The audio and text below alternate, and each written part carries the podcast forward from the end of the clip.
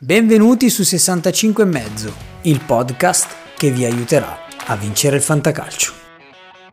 Ho bisogno di un consiglio, eh, non so chi mettere. Ripletta il venerdì sera e poi perdo per mezzo punto. Andiamo avanti così, andiamo avanti così, andiamo avanti così. Ma smettila che hai vinto, smettila.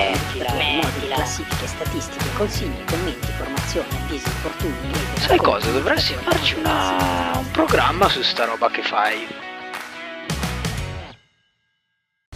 Buongiorno carissimi amici fantallenatori, bentornati al programma sessantacinque e mezzo. Io sono Super Ders e sono qui per cercare di aiutarvi a vincere il vostro fantacalcio. È stata lunga la pausa, eh? Mi sono spero di esservi mancato, sinceramente. Ho saltato ben due Due giornate di consigli, due giornate di commenti. Vabbè, oggi siamo qui per recuperare. Andremo a fare una bella puntatina di analisi del campionato. Tanto sono state anche due giornate dove era impossibile azzeccare le formazioni, quindi ho anche evitato di dare consigli completamente sbagliati. Partiamo come al solito con l'analisi delle partite e poi le varie classifiche.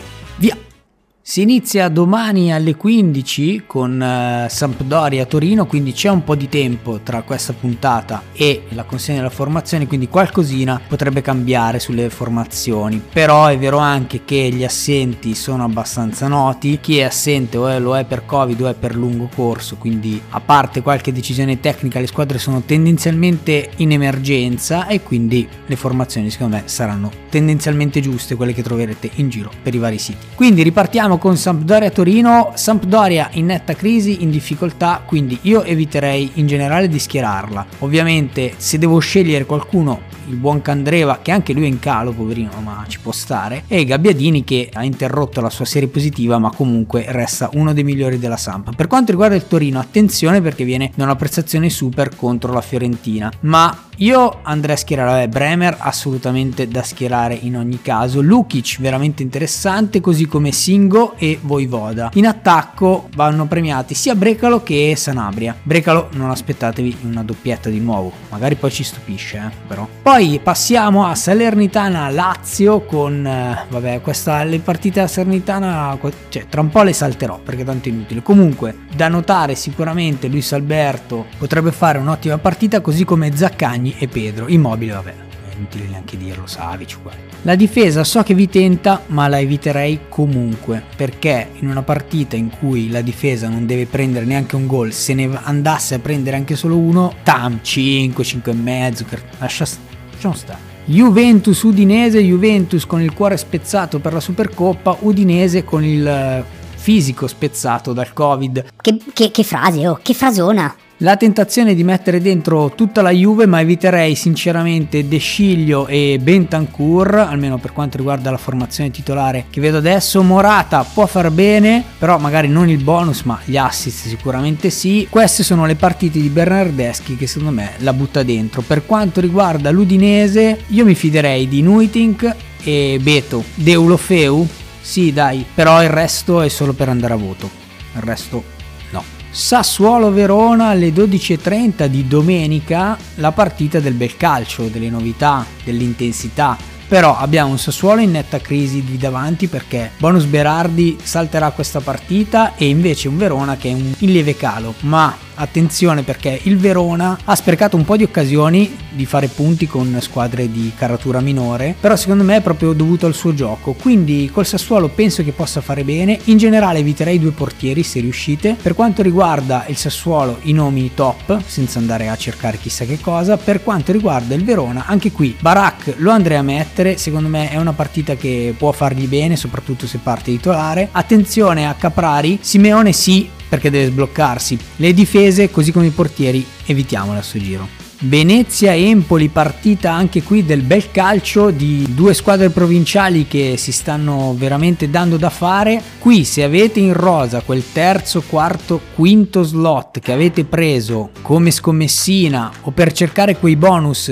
da partite interessanti, questa è la partita interessante. A parte i grandi nomi come Aramu e Bairami, io in questa partita vedo bene Pinamonti, Henry, Okereke e Zurkowski.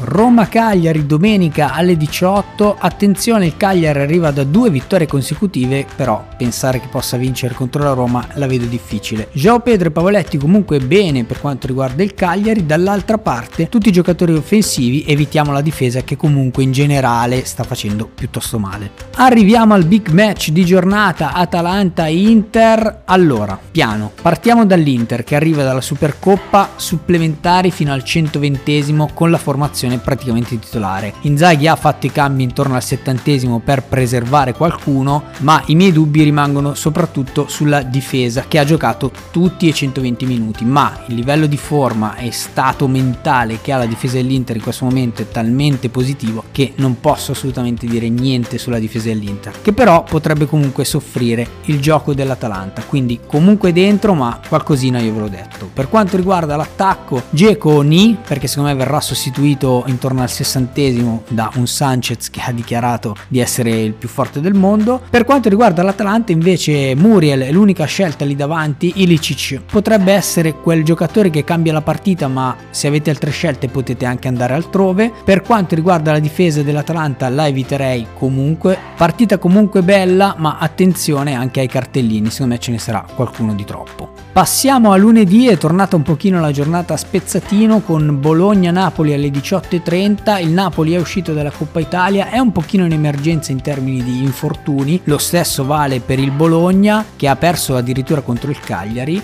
Fosse stato qualche mese fa avrei detto Napoli al cento per cento, resta che il buon Mertens va assolutamente messo. Elmas può fare qualcosina di interessante questa volta, non so perché sento che verrà sbloccata da un gol di testa da Rahmani o di Lorenzo, comunque uno dei difensori del Napoli. Per quanto riguarda il Bologna, sia da Arnautovic e poco altro, forse Teat e Svanberg, ma più per il sei e mezzo con cartellino. In contemporanea verrà giocata Milan-Spezia, qui abbastanza facile, dentro tutto il Milan. Attenzione forse a Bakayoko e Krunic che non li vedo benissimo, invece se proprio dobbiamo scegliere qualcuno nello Spezia andrei a dire i soliti Maggiore e Bastoni. Voglio anche dire il bonus di Manai, ma che nessuno metterà mai titolare, ma io lo dico così poi se l'ho preso l'ho preso, se non l'ho preso fa niente. Si chiude questo turno infinito con Fiorentina-Genoa lunedì alle venti e quarantacinque.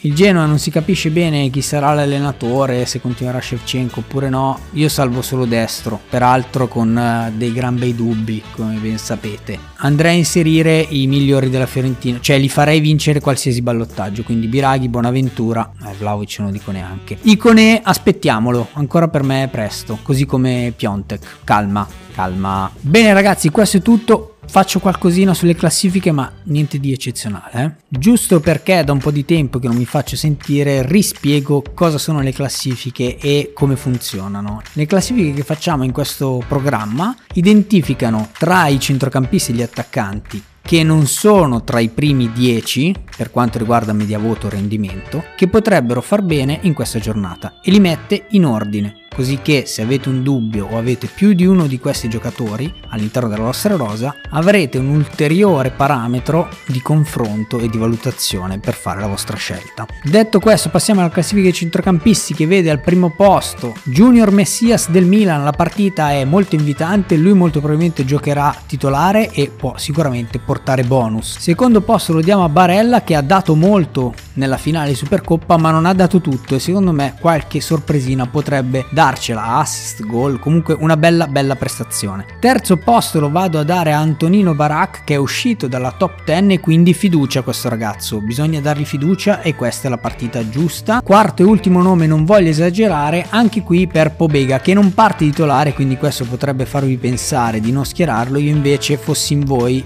lo schiererei e ce l'ho e quindi io lo schiero. Per quanto riguarda la classifica degli attaccanti, molti dei nomi che comunque mi interessano li ho detti nell'analisi che ho fatto delle partite, però una menzione particolare voglio farla per Dybala, molto chiacchierato per il suo contratto, comunque può secondo me incidere molto su questa partita, ha giocato poco in coppa e secondo me può fare veramente molto bene. Vi ripeto i nomi di Caprari e Ciruzzo Mertens, così come quello di Scamacca. E l'ultimo, una piccola follia, oltre ai vari Manai, Henry che ho detto durante l'analisi, è Shomurodov. L'ultima chance, l'ultima, perché poi basta, veramente, poi a gennaio lo si svincola. ma secondo me potrebbe subentrare e dare fastidio al Cagliari. Dai. Bene ragazzi, io con questo ultimo consiglio sbagliato di Shomurdov ho chiuso la puntata. Come al solito vi chiedo di seguire il podcast, mettere like, mettere le stelline su Spotify, seguirci su Instagram, su Facebook, insomma seguirci nel modo che ritenete migliore. Vi ringrazio, vi saluto e buon Fanta.